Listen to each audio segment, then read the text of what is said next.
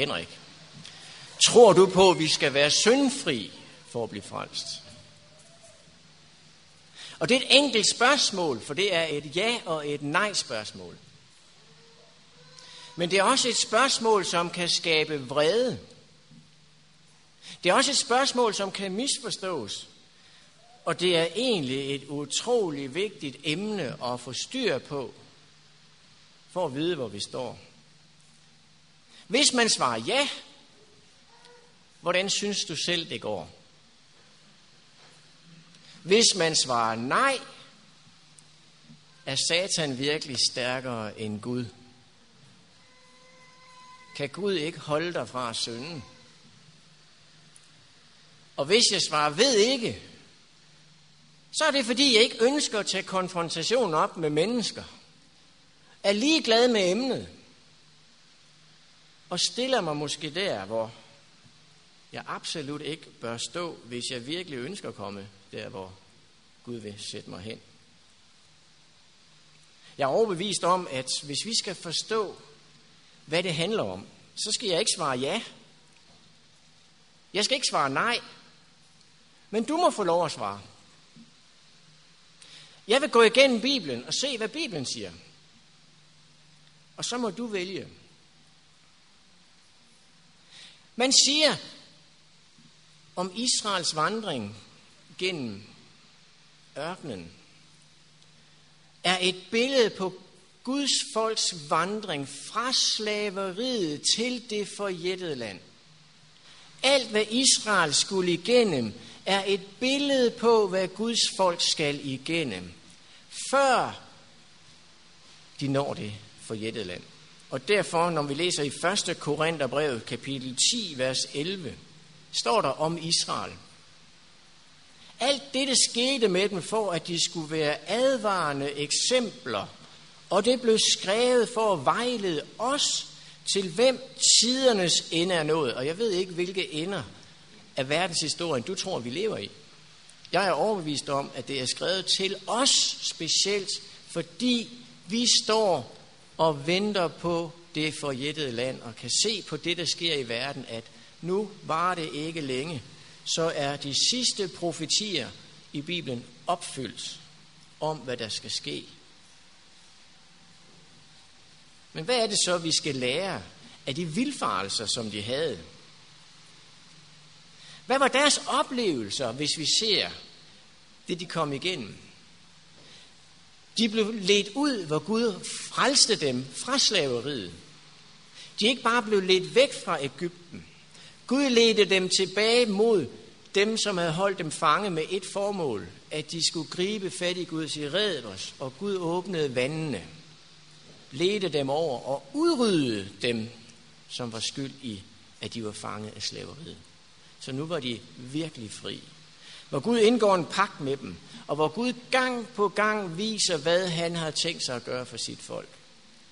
Og til sidst, og det var ikke til sidst, men ret tidligt i forløbet efter pagten, kommer de til det forjættede land.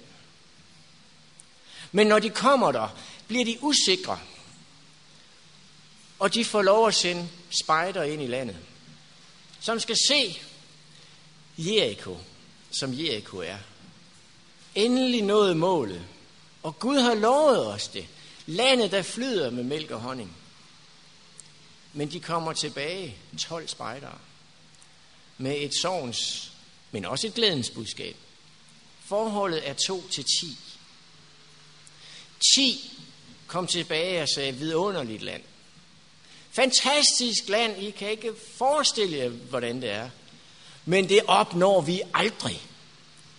Vi var som græshopper i deres øjne, og også i vores egne. Det var kæmper. Vi har ikke en fysisk chance for overhovedet at indtage det land. Det kan vi glemme alt om. Og så kommer der to, og så siger, vidunderligt land. Selvfølgelig, det tager vi. Men folkets reaktion, Gid vi dog var døde i ørkenen. Den skuffelse at komme så langt og se, her står vi over for nogen, som vil udrydde os hvis vi forsøger noget. Vi har ikke en chance. Og så står der i 4. Mosebog kapitel 13 fra vers 30. Kaleb tyssede på folket, der havde vendt sig mod Moses, og han sagde, lad os dog drage op og erobre landet. Det kan vi sagtens. Men de mænd, der havde været deroppe sammen med ham, sagde, vi kan ikke drage op mod det folk, for de er stærkere end vi. Og til israelitterne udspredtes de rygter, at det land, de havde udspejlet, at vi var som græshopper i vores egne øjne. Og det var vi også i deres øjne.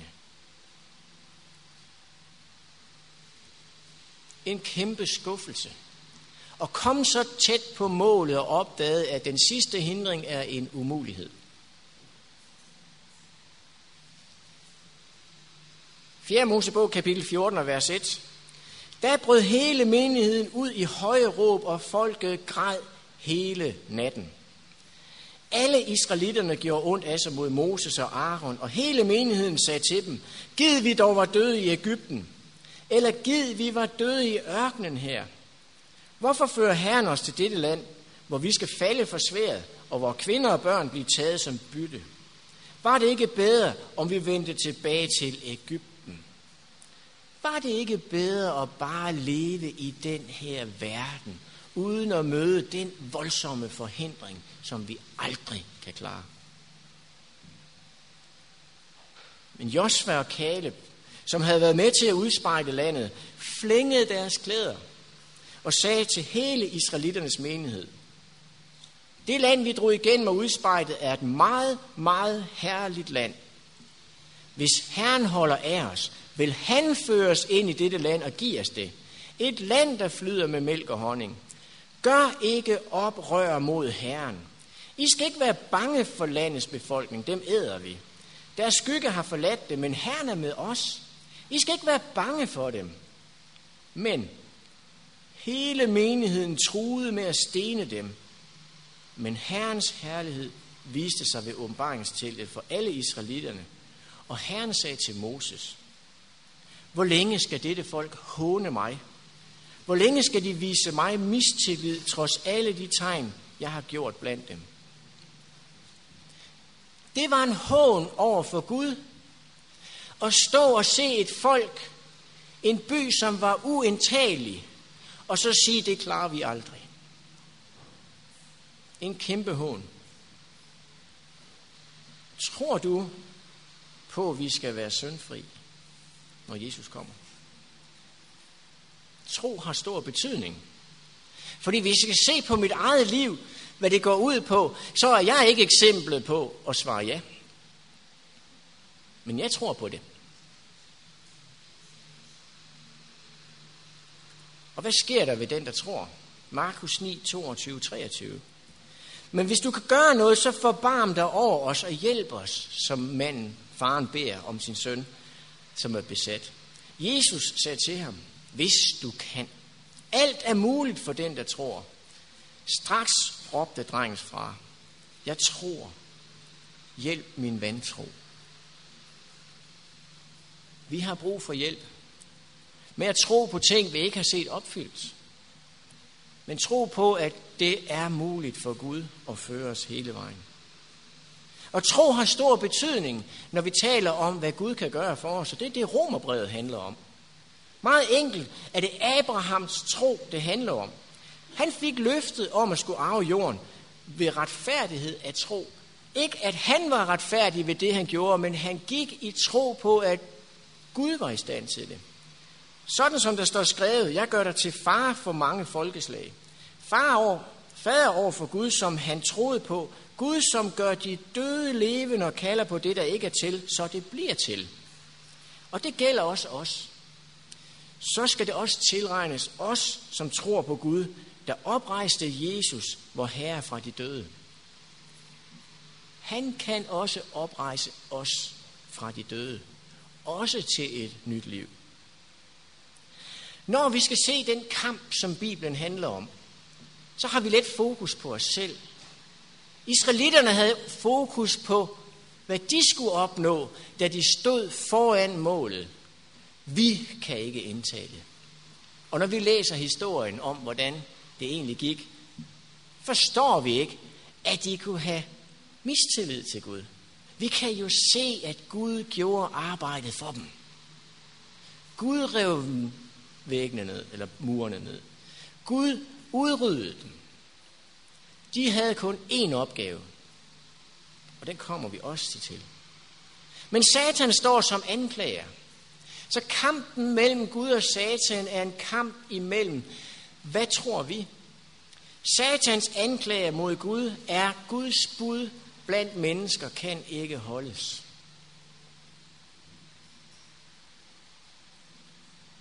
Og jeg har haft den op før.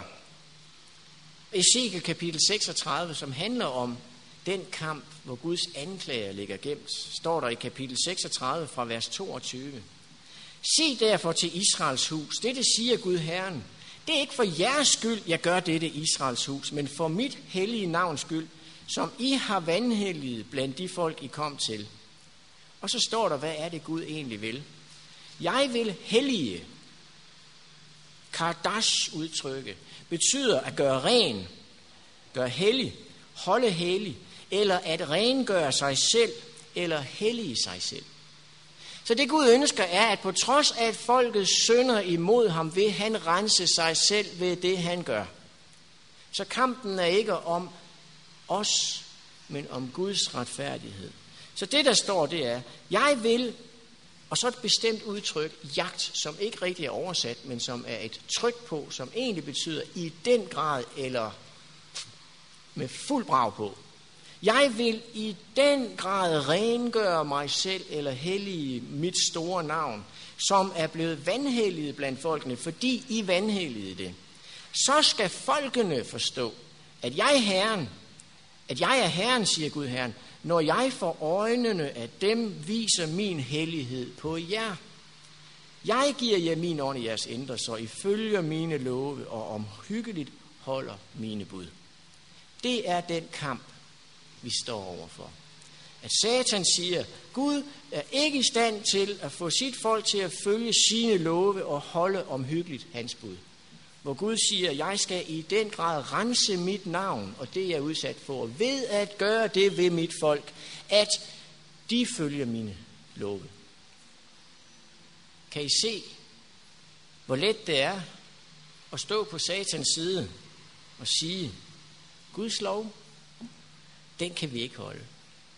Hvor Gud siger, jeg vil sørge for, at mit folk kan, så jeg bliver renset. Uden tro på Guds muligheder for at ændre mig, vil jeg stå på satans side og sige, ja, men Gud har ikke kraft til at ændre mig, at jeg kan følge hans lov. Vi ser kampen i Zakarias kapitel 3, Hvordan Josva kommer med Satan på den ene side, som anklager ham for det urene liv, han har haft, men hvor Gud siger, han er jo reddet ud af ilden. Han er reddet ud af det. Giv ham andre klæder. Tag hans klæder af, og giv ham rene klæder på, og en turban på hovedet. Og så siger Gud til ham, hvis du vandrer af mine veje og holder mine bud, skal du styre mit hus og vogte mine foregår, og jeg giver dig adgang til at færdes blandt dem, der står her. Og der var i himlen. Så udover at Gud giver ham rene klæder på, er der en opfordring om, så hold mine bud. Det er anklagen, Satan er op imod. Og jeg tror på, at vi er nødt til at forstå den store kamp. Og derfor er jeg så glad for, at vi har Ellen White. Hun siger om sig selv, at havde vi læst Bibelen, som den stod, var der ikke brug for profetiens ånd. Det hun egentlig siger er, hver gang mennesket går væk fra Guds ord og tolker det langt ud i afgrøderne, hver gang vi kommer derover, hvor det går helt galt, sender Gud en profet for at få os tilbage til ordet. Så vi kan næsten regne ud, at vi er nødt til at se, hvad har hun at sige om de ting. For at køre os tilbage til, hvad er det, Bibelen fortæller. I bogen, at jeg må kende ham, skriver hun. Kristus kom til jorden for at modvirke satans løgne om, at Gud har givet en lov, som ingen mennesker kunne holde. Han påtog sig selv menneskeskikkelse og kom til jorden, og ved et liv i lydighed viste han, at Gud ikke, kan, ikke har givet en lov, som mennesker ikke kan holde. Han viste, at det er muligt for et menneske at adlyde loven fuldstændigt. De, der tager imod Kristus som deres frelser, får del i hans guddommelige natur og bliver i stand til at leve i lydighed mod hvert eneste bud i loven. Ved Kristi hjælp skal mennesket ved sin lydighed vise, at man kan stole på det i himlen, og at det ikke vil gøre oprør. Kristus var i besiddelse af den samme natur, som mennesker har. Han blev fristet på alle måder, ligesom et menneske bliver fristet. Den samme kraft, ved hvilken han adlød, står til rådighed for mennesker. Det er stik imod det 10 ud af 12 præster vil påstå. Nu er det ikke, fordi jeg har statistik. Nu sammenligner jeg bare med at stå foran Jericho. Jeg tror på, at kampen før Jesus kommer, er kampen om Guds retfærdighed, om han er i stand til det. Hvad var det, som gjorde, at Israel indtog det lovede land? Det læser vi jo først i Josvas bog, hvor Josva står som leder. Og der står i kapitel 6, fra vers 1a og ned efter. Jericho var lukket og låst for israelitterne. Ingen kunne gå ud eller komme ind, men Herren sagde til Josva, Se, jeg giver Jericho dens konge i din hånd. Nu skal alle i kriger i seks dage gå rundt om byen, en gang om dagen. Syv præster skal bære syv væderhorn foran arken. Men den syvende dag skal I gå rundt om byen syv gange, og præsterne skal støde i hornene. Når væderhornets lange tone lyder, og I hører lyden fra hornene, skal hele folket udstøde et kampråb, så højt, at byens mur falder sammen. Og folket kan gå lige ind. Og i vers 20 står der, Folket udstødte kampråbet, da der blev stødt i hornene. Da folket havde hørte lyden fra hornene, udstødte de et kampråb så højt, at muren faldt sammen, og de kunne gå lige ind i byen og indtage den. Jericho blev ikke indtaget ved folkets magt, men ved lydighed mod Guds ord. De gjorde, hvad de blev bedt om. De skulle gå rundt om hele byen. Det svarer til evangeliet til hele verden. De blæste i horn hver dag. Optagt som de tre englebudskaber. En advarsel. Hornet gik foran pagtens ark. At Guds doms time, der hvor loven ligger, som vi dømmes ud fra, blev vist rundt. At Guds doms time er kommet. At Guds pagt med sit folk skal indfries. Kampråbet, som kom på den syvende dag, er faktisk, når man ser i åbenbaringsbogen, en gentagelse af de tre englebudskaber, som vi læser beskrevet i kapitel 18 i åbenbaringsbogen. En fornyet en, som går ud til hele verden. Hvor der står, derefter så jeg en anden engel stige ned fra himlen med stor magt, og jorden oplyses af dens glans. Faldet, ja faldet er det store Babylon. Så når vi ser på udgangen af Ægypten, og oplevelser foran det forjættede land, kan vi godt se en sammenligning med, hvad skal til for, at Gud kan sende Jesus tilbage til jorden? Et folk, som er renset. Et folk, som ikke længere sætter Gud under anklage. Hvis vi skal forstå det lidt tydeligere, og jeg ved, det er et svært emne, så når jeg siger, ja, vi skal være syndfri, når Jesus kommer, så er der nogen, der siger, få ham ned fra talerstolen. Sten ham. Vi når det aldrig. Men jeg vil gerne gå videre, fordi helligdomssystemet, som Gud gav Israel for at fortælle dem verdenshistorien, hvordan Gud viser frelsen hele vejen til Jesus kommer igen. Der vil jeg gerne gengå de sidste fester meget kort. Vi har trompetfesten, som var 10 dage før Yom Kippur. En fest, som laver op til, at nu begynder helligdomstjenesten i det allerhelligste. Yom Kippur er den fest, hvor Israel renses for al sin synd, og hvor der sker noget med Satan. Og så kommer løvhyttefesten. Den dag, hvor vi mindes, at Gud teltede med sit folk, men også den fest, som skal minde os om, at vi skal være sammen med Gud i himlen. Hvis vi skal forstå Yom Kippur, som det er beskrevet i 3. Mosebog kapitel 16, vers 1-6, er vi nødt til at læse det op. Fordi jeg tror, det er en beskrivelse af, hvad der sker i åbenbaringsbogen også. Og jeg er overbevist om, at her ser vi kampen. Hvad skal føre Satan væk? Hvad skal give Satan dødstødet? Der står i kapitel 16, vers 1-6, at israelitternes menighed skal han modtage to gedebukke til syndoffer og en væder til brandoffer.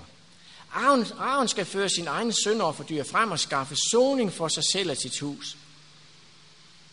Det er altså, når han har været inde i det allerhelligste i Yom Kippur. Den periode, vi som adventister mener, begyndte 1844. Når han går ud af sin helligdom, er det for at hente sit folk. Og det skal sammenlignes med det, der sker her. Så skal han tage de to gedebukker og stille dem frem for Herrens ansigt ved indgangen til åbenbaringsteltet. Og han skal kaste lod om de to gedebukke. Den ene lod for Herren, og det andet for Asasen. To gedebukke. To sataner. Eller to messiaser. Det er ikke til at vide. Men han kan ikke se det. Gud må vælge mellem de to. Derfor kastes der lod om, hvem er den sande messias og hvem er satan. Den buk, som loddet for Asasel falder på, skal blive i live foran Herrens ansigt, for at Aaron skal skaffe soning med den ved at sende den ud i ørkenen til Asasel. Så den skal holdes i live for, at Gud kan skaffe soning. Og det har vi jo ikke hørt før. Kristus skaffer os soning. Her bliver det lagt på Satan, som egentlig har fortjent det. Der må ikke være nogen i åbenbaringsteltet, fra han går ind i helligdommen for at skaffe soning, til han kommer ud igen. På den måde skaffer han soning for sig selv og for sit hus og for hele Israels forsamling. Når han er færdig med at skaffe helligdommen og åbenbaringsteltet og aldrets soning, skal han føre den levende buk frem. Aaron skal lægge sine hænder på den levende buks hoved, og han skal bekende al israelitternes synd over den. Alle deres overtrædelser og synder. Dem skal han lægge på hovedet af bukken, og derpå sende dem ud i ørken med en mand, som står rede. I King James står der, with a fit man. En mand specielt beregnet til den opgave, at føre Satan derud. Ikke en præst. En speciel mand, a fit man. En, som er specielt egnet til den opgave. Det var ikke Israels befolkning. Bukken skal bære alle deres sønder ud i ødemarken, og manden skal slippe den løs i ørken. Den mand, som slikker båden løs til Asasel, skal vaske sit tøj og bade sin krop i vand. Derefter kan han gå ind i lejren. For på den dag bliver der skaffet jer soning, og I bliver renset. I bliver renset for alle jeres sønder for Herrens ansigt. Det skal være en eviggyldig ordning for jer, at der en gang om året skaffes alle israelitternes soning for deres sønder.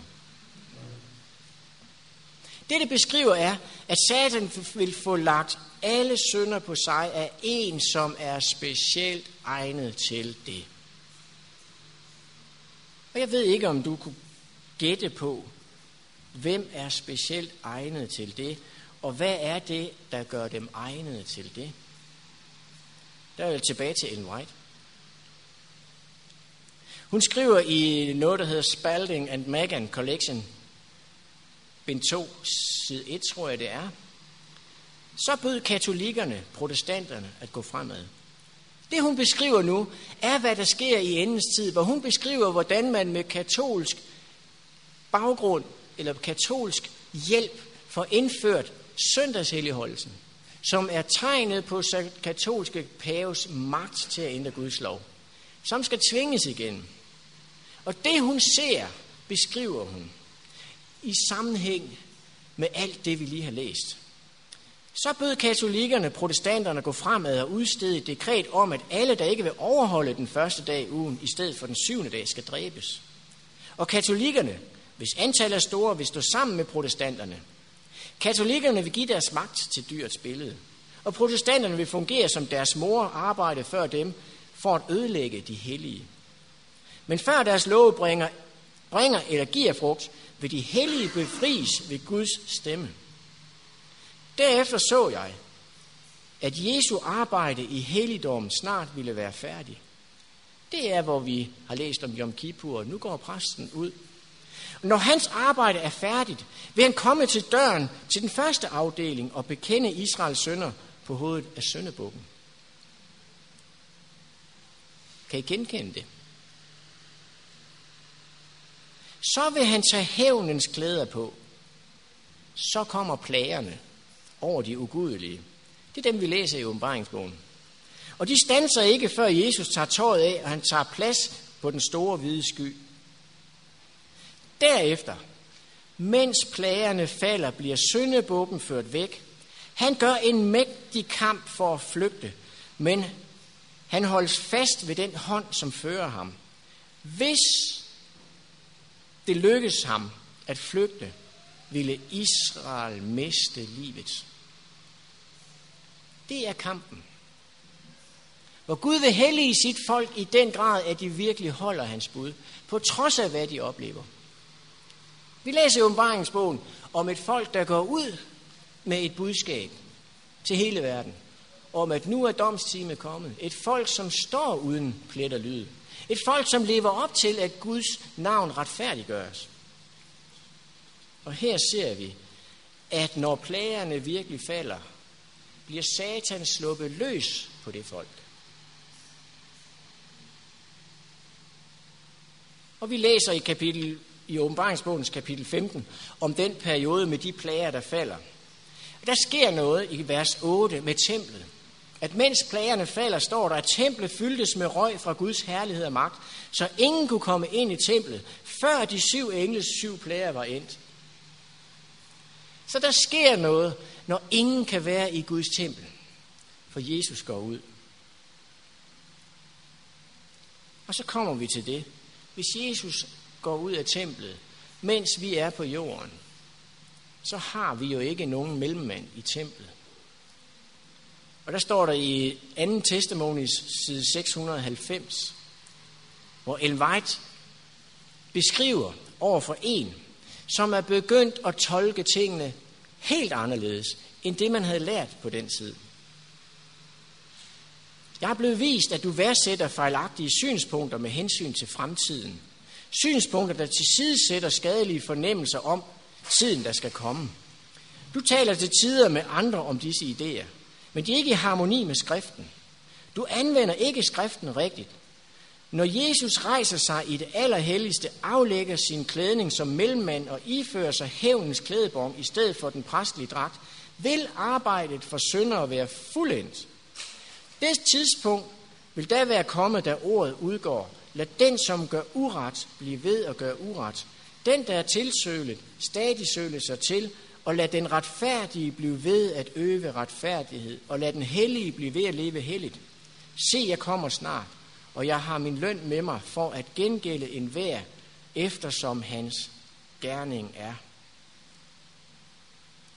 Og i den store strid, side 345, de mennesker, der lever på jorden, når Kristi midlertjeneste ophører i den himmelske helligdom, skal stå for en hellig Guds ansigt uden en mellemmand. Deres klæder skal være pletfri og deres karakter renset med bestænkelsens blod. Ved Guds nåde og deres egen ihærdige bestræbelser skal de sejre i kampen mod det onde. Mens den undersøgende domshandling finder sted i himlen, og de angrende sønder bliver fjernet fra helligdommen, skal der ske en speciel renselse og afståelse af synd hos Guds folk her på jorden. En mand, som står klar, er fedt man. Ezekiel 36 igen. Jeg vil i den grad rense mig selv mit store navn, som er blevet vandhellige blandt folkene, fordi I vandhellige det, så skal folkene forstå, at jeg er Herren, siger Gud Herren, når jeg får øjne af dem, viser min hellighed på jer. Tror du på det? Tror du, at Gud vil gøre det, for han kommer? Kan det passe med de ting, vi læser, når Satan skal føres væk? Når Satans bliver ført væk af en bestemt mand, hvilket fører til, at man i åbenbaringsbogen siger, at Gud er retfærdig, og Gud er virkelig hellig. Han nåede sit mål. Hvis I læser åbenbaringskapitel 10, som jeg er overbevist om, handler om det folk, som går ud med de tre englebudskaber, på grund af en bitter erfaring, får de direkte at vide i kapitel 10, vers 7. I de dage, da den syvende engel skal blæse og, lyde, og basun lyde, er Guds hemmelighed fuldbyrdet, som han har forkyndt det for sine tjenere og profeterne. Så til det folk, der går ud med de tre englebudskaber, bliver der sagt, før jeg kommer, er den hemmelighed, at Gud vil i den grad retfærdiggøre sit navn ved at have Kristus i sit folk, at de ikke synder imod ham. Er hvad der står.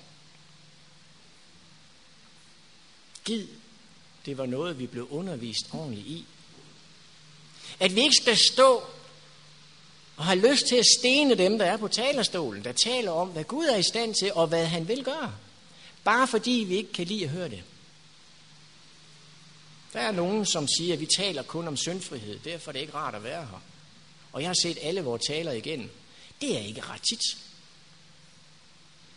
Men hvis jeg ikke tror på det, så skal det ske mig, som jeg tror. Hvis jeg tror på, at jeg skal synde til Jesus kommer igen, så vil jeg synde til Jesus kommer igen. Min anger vil ikke være ægte, fordi jeg er jo syndig og vil synde. Og vi har to måder at bede om tilgivelse på over for Gud. Vi har den måde, som vi kan gå tilbage og læse lidt om, fordi den går igen hos flere. Men nu tager jeg Farve frem, for ham vil vi i hvert fald ikke sammenlignes med. Farve, som ikke accepterede Gud, men som anerkendte Gud på grund af det, der skete ham. Der står i 9, 2. Mosebog 9, 27. Efter havlplanen, der sendte far bud efter Moses og Aaron og sagde til dem, denne gang erkender jeg min søn. Herren har retten på sin side. Det er mig og mit folk, der er skyldige. Men lige så snart det var overstået, bam, tilbage til det gamle. Og i vers 9, kapitel 34, men da far så, at regn og havl og torden var holdt op, fortsatte han med at sønde, og han og hans hoffolk forhærdede sig. Så kommer kapitel 10 med, med, med græshoppeplanen. Farv tilkaldte straks Moses og Aaron og sagde, Jeg har syndet mod Herren jeres Gud og mod jer. Tilgiv dog min synd denne gang, og gå i forbøn hos Herren jeres Gud om, at han skal fjerne den død fra mig. Han indså problemet, men var det anger for et bedre liv? Det var anger på grund af en konsekvens. Ikke for at få et bedre liv, men anger for, at jeg kan jo godt lide at leve i den her verden med den synd, jeg har det godt med. Jeg kan jo bare bede om tilgivelse. Biliam havde problemet. Saul havde problemet. Bad om tilgivelse for noget, som havde kostet dem livet, eller kongekronen, men de gjorde det på grund af noget andet. Det var ikke anger. Hvad er anger, som Gud ønsker? Det er jo David, vi skal tilbage til. Anger, der siger, hey Gud, din lov er jo ikke i mig. Min skyld har jeg altid for øje. Salme 51. Skab et rent hjerte i mig. Gud, giv mig på ny en fast ånd. Kast mig ikke bort fra dig og tag ikke din helligånd fra mig. Hjælp mig i min vandring mod det mål, du har lovet.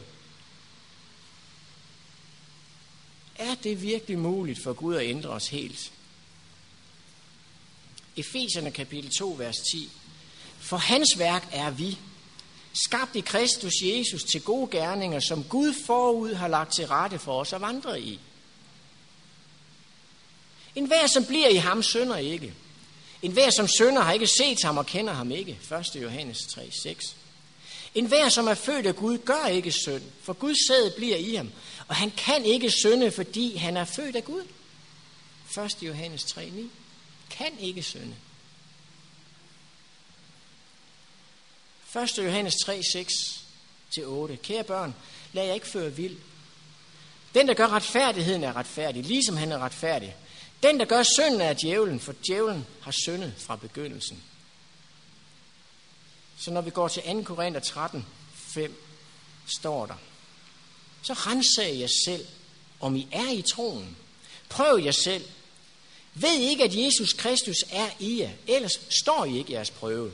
Jeg håber, I vil forstå, at vi står vores prøve. Vi beder til Gud om, at I ikke vil gøre noget ondt. Ikke for, at det skal vise sig, at vi skal stå vores prøve, men for, at I skal gøre det gode. Så må det gerne se ud, som om vi ikke stod vores prøve. Jeg ved ikke, om du har bogen Vejen til Kristus. Der står om omvendelse. Nogle gange har vi brug for at læse, hvad det egentlig er. Kristus er reddet til at frelse os fra synd, men han tvinger ingen. Og der som vi ved fortsat overtrædelse fremturer i det onde, og vi ikke ønsker at blive frelst, ikke er villige til at modtage hans nåde, hvad mere kan han så gøre?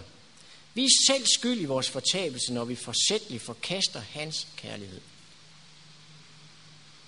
Så er der nogen, spørger, tror du, vi skal være syndfri, før Jesus kommer? Så er det ofte stillet ud fra samme sind, som de ti spejdere kommer med. Så svarer du ja, får du på puklen. Og hvis jeg på talerstolen siger, jeg tror på, at Gud vil føre sit folk derhen, at vi er syndfri, før han kommer, er der nogen, der siger, så lad os vende om, lad os give op. Lad os, som der står i 4. Mosebog kapitel 14. Var det ikke bedre, om vi vendte tilbage til Ægypten? Vi kan lige så godt give op. Kom, lad os finde en anden anfører og vende tilbage til et liv, hvor jeg godt kan være kristen, men også kan være verden.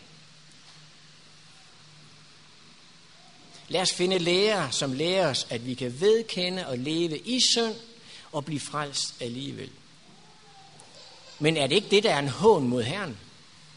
Er det ikke at tro, at han ikke kan frelse os fra synd? Det var et hån i det gamle testamente. Det er også en hån i det nye testamente. Der kom to blinde til Jesus. De kunne ikke se noget. De forstod ikke noget, men de havde hørt noget. Og de kommer til Jesus, for at han må åbne deres øjne. Matthæus 9, 28. Og Jesus spurgte dem, tror I, at jeg kan gøre det? De svarede, ja herre. Der rørte han ved deres øjne og sagde, det skal ske jer, som I tror, og deres øjne åbnes. Men det modsatte er også virkelig. Jeg tror jeg virkelig, at jeg skal synde til Jesus kommer igen, så vil jeg synde til han kommer. Og kan han så have sin løn med sig? Jeg tror på, at mange mennesker, som ikke har holdt Guds lov, bliver frelst. Jeg tror på, at Guds nåde er i stand til at ændre alle mennesker. Men jeg er dybt overbevist om, at Gud i dag står over for et mål at føre hele sit folk til fuldkommen retfærdighed. Og det folk, som tvivler på det, er skyld i, at Kristi genkomst er udskudt, fordi de ikke går i tro. Jeg har ikke nået målet, men jeg ved, at Gud ønsker, at målet skal vises, før han kommer. Og med det fokus, hvad Gud har ændret i mit liv indtil nu, er de værste ting, er jeg dybt overbevist om, at når sildiregnen, et nyt udtryk, den regn, som moren og kornet, som også bliver nævnt, at når Gud sender sin hellige ånd fuldt ud, modnes Guds folk fuldt ud. Og der vil han komme. Matthæus kapitel 7, vers 21, er talt til Guds folk. Om dem, der lever i den sidste tid. Ikke enhver, som siger, herre, herre, til mig skal komme ind i himmeriget, men kun den, der gør min himmelske fars vilje. Hvad er hans vilje? Følg min lov og hjælp. Bed mig om hjælp, at jeg må lægge den i dit indre.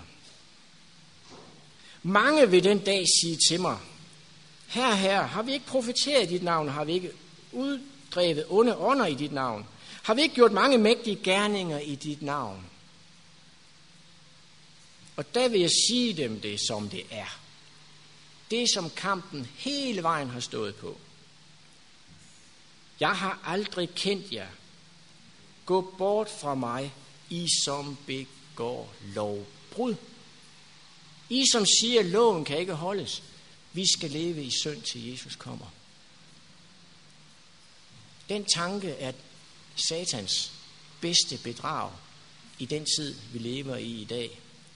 Og jeg håber, forholdet er 10 til 2 med dem, der tror det. For så er det bedre, end det, jeg har oplevet. Men jeg ved, at Gud med sit folk vil føre forholdet hen, at 10 ud af 10 vil tro det. Og der kan han ændre os. For hvornår har du brug for en frelser? Det har du, når du ser, at du står og er fortabt. Og du er fortabt, så længe loven ikke er i dig. Du er fortabt, så længe Kristus ikke er i dig. Du er fortabt, så længe du ikke tror på Guds nåde kan føre dig hele vejen. Du er fortabt, så længe du tror, jeg kan godt leve både i verden og i kirken. Så vi har brug for en frelser, som kan gøre, at vi har lyst til noget andet. Og vi har brug for en herre, som kan lede os ud til mennesker og give dem et forhold. Elvejt skriver et sted, at uden daglig bibelstudium og bøn ved Satan, at han har vundet. Uden det kan jeg ikke vokse. Uden det har jeg ikke mandagen, som jeg skulle leve af i ørkenen. Uden det har jeg ikke forstået alvoren. Og jeg siger dig, som det er, det er vidunderligt at opdage den ændring, der sker med de ting, man ikke kunne slippe ud af, når man opdager, at det handler om virkelig i anger og give til Gud. Så hvis du ikke har en erfaring med Gud i din hverdag, men kun kommer her og lytter til talerstolen, så er det mælk, du får. Det holder ikke hele ugen. Dit daglige forhold til Gud er med til, at du vokser. Jeg kan kun give en retning og et ønske for dig om at gå hjem og få et forhold, som gør, at du ikke skal se som israelitterne på en mur, der skal falde ved min kraft. Aldrig muligt. Vi når aldrig det land. Men for Gud er alting muligt. Hvis vi holder os til hans ord og tror på hans løfter. Og det er det, vi som kristens samfund er her for. At vise kampen mellem Guds lov, mellem Gud og Satan. Hvor Gud siger, jeg vil sørge for, at de holder den. Hvor Satan siger, helt umuligt. Og den dag, hvor Guds folk holder det, er det sidste anklage fra Satan manet til jorden. Derfor kan det folk, som holder den, før Jesus kommer, er det fedtmane, som fører Satan ud i ørkenen. Han har ikke flere anklager. Og det er min overbevisning.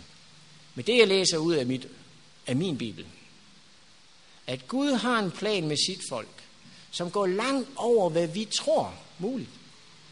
Men hvis vi går i tro, opdager vi, at Gud ændrer os fra tro til tro. Og mit ønske for dig er, at du må forstå romerbrevet, at du må forstå galaterbrevet, at du må se, at det handler om at leve Gud så nær, at han virkelig opfylder det i mig, som han bare venter på at få lov til. Jeg vil meget gerne slutte af med en bøn. Kære himmelske far, jeg ved, der sidder mennesker også, som er bekymrede nu, fordi de stadig føler, at jeg skal jo gøre det i egen kraft. Kære far, jeg ved også, der sidder mennesker, som siger, hey, det betyder jo, at jeg skal lægge mit liv om, og det kan jeg ikke. Kære far, jeg ved også, der sidder mennesker, som siger, det her vil jeg altså helst ikke høre. Jeg vil helst frelses uden at blive bange. Men kære far, jeg beder, om du vil lade din hellige ånd vise os, at du elsker os så højt, at du vil ikke give slip på os. Men du ønsker, at vi skal klynge os til dig og sige, Gud, vi kan ikke klare det her. Gud, jeg har de og de ting i mit liv, som jeg ikke kan slippe ud med. Gud, jeg holder af de ting her, som går imod dig. Men Gud, du har lovet, at du vil gøre, at jeg får afsky for de ting. Hjælp mig, at jeg må holde mig til dig. Hjælp mig at få afsky for det i den her verden, som jeg elsker, men som kan være en hindring for dig at komme ind i mig. Kære far, jeg beder, om du vil lade det være en tale til kærlighed om, hvad du kan gøre i os, men ikke en fordømmende tale om, at vi kommer aldrig til mål. Kære far, jeg ønsker bare at vise, at du ønsker et folk, som har tillid til dig. At da vi står foran din genkomst, at vi må være klar til du kommer. Hjælp du os, at vi må være klar som personer og som menighed. Hjælp du os, at vi må få din silderegn. Hjælp os at bede om den. Før kan du ikke sende den. Og jeg beder, om du vil være med os, når vi går herfra, at vi må ændre vores liv, at vi dagligt må bruge tid med dig. At se afhængigheden af en frelser, for at vi kan blive ændret. Jeg lægger alt i dine hænder. Og tak for alt. Og kære Jesus, kom snart igen. I Jesu navn.